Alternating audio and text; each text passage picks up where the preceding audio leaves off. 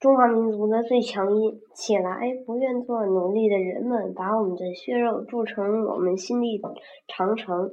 无论走到哪里，只要听见这歌声，每一个中国人都会激动起来，中华民族的自豪感就会油然而生。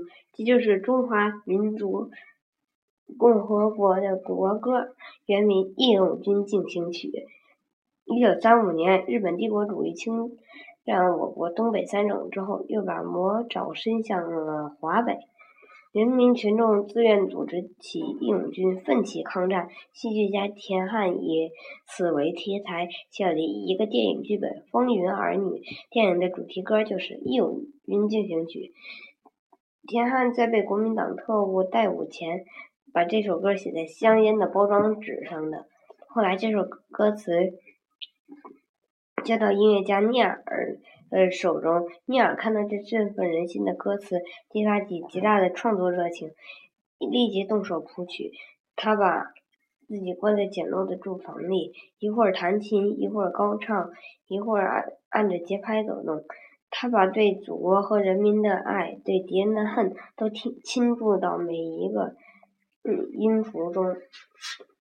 这首歌，嗯曲。高昂激越，催人奋进，尤其是结尾句：“我们万众一心，冒着敌人的炮火前进，前进，前进，进！”坚定有力，反映了中国人民在反侵略战争中万众一一心、勇往直前、誓死保卫祖国的伟大精神，唱出了中华民族的最强音。一九三五年七月，电影《风云儿女》上映，这首歌迅速传遍全国。长城内外大江南北，无数爱国之士唱着它，走上抗日救亡前线。这首歌成为鼓舞人民的战斗号角。一九四零年，美国著名黑人歌唱家保罗·罗伯逊热情地唱起这首歌，并灌注了唱片。于是，这首歌又传遍世界，成为世界反法西斯战线一首高昂的战歌。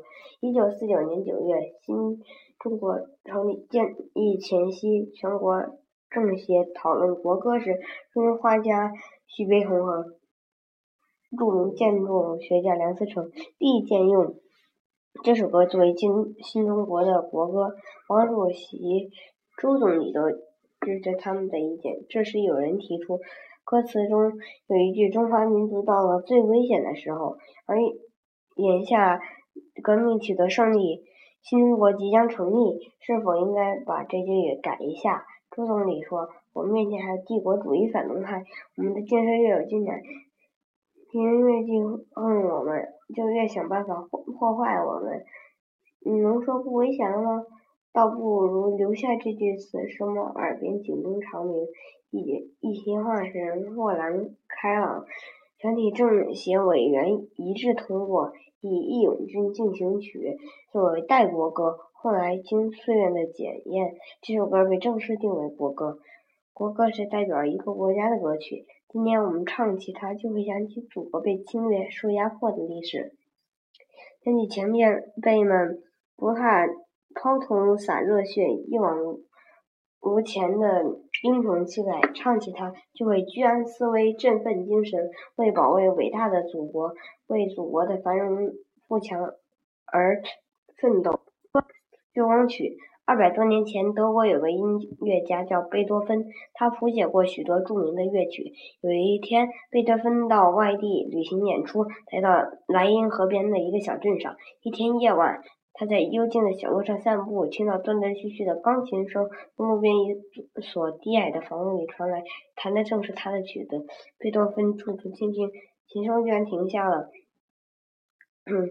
屋子里有人在谈话，一个姑娘说：“这首曲子真难弹啊！我只听过别人弹过几遍，总是记不住该怎样弹。要是能听一听贝多芬自己是怎样弹的，那有多好啊！”是啊，一个男子说：“是啊，可是音乐的入场券太贵了。等我多做几双皮鞋，多挣点钱，一定给你买一张票。”姑娘说：“哥哥，你别难过，我只……”不过是，嗯，随便说说罢了。我会弹好这首曲子的。贝多芬听到这里，就推开门，轻轻地走了进去。屋子里点着一支蜡烛，在微弱的烛光下，一个小伙子，嗯，正在做皮鞋。窗前有架旧钢琴，前面坐着个十六七岁、面目清秀的盲姑娘。皮鞋匠见进来个陌生人，站起来问：“先生，您找谁？有什么事情需要帮助的吗？”贝多芬说：“不，我是来弹一首曲子给这位姑娘听的。”姑娘连忙站起来让座。贝多芬坐在钢琴前面，弹起盲姑娘刚才弹的那首曲子来。盲姑娘听得众神。一起完了，他激动地说：“谈得多纯熟啊，感情多深啊！您您不会就是贝多芬先生吧？”贝多芬没有回答。他深深的被这穷苦雄美对生活和音乐的热爱打动了，胸中的感情。有如大海的波涛，他问王姑娘：“您您爱听吗？我再给您弹一首吧。”一阵风把蜡烛吹灭了，月光照进窗子来，屋子里的一切好像披上了银纱，显得格外的清幽。贝多芬心里充满了温馨和祝福。借着清幽的月光，按起琴键来。皮鞋匠静静地听着，他好像面对着大海。月亮正从水天相接的地方升起来。微波粼粼的海面上，霎时间洒遍了银光。月亮越升越高，穿过一缕一缕轻纱是的薄云。忽然，海面上刮起了大风，卷起了巨浪。月亮在乌云中穿行，被月光照着雪亮的浪花，一个接一个朝着岸边涌来。皮鞋匠看着妹妹，月光正照在她那恬静的脸上，照着她睁着大大的眼睛，他仿佛也。看到了，看到了他从来没有看到过的景象，在月光照耀下，波涛汹涌的大海，风停了，浪息了，月光下的大海无比安详和美丽。琴声停了，兄妹俩还陶醉在美妙的琴声中。等他们清醒过来，贝多芬早已离开了屋子，他飞奔回客店，花一夜的。功夫，把刚才弹的曲子记录了下来。传说《月光曲》就是这样谱写成的。林中乐队，苏联，塔维塔利·毕安基。三月，鹰唱起歌来，白天黑夜，老师尖叫着，转啼着。孩子们都觉得很奇怪。他们什么时候睡觉呢？嗯，哎，春天鸟是没工夫睡大觉的，它每次只能睡短短的一觉。它唱一阵，打个滚盹儿，醒醒来再唱第二阵。半夜里睡一会儿，中午睡一会儿。在清晨和黄昏，不光是鸟，森林里所有的动物都在唱歌奏乐，各唱各的曲曲子，各用各的乐器，各有各的唱法，各有各的奏法。在森林里，可以听到清脆的独唱，拉提琴、打鼓、吹笛；可以听到嚎声、咳嗽声、呻吟声，也可以听到吱吱声、嗡嗡声、呱呱声。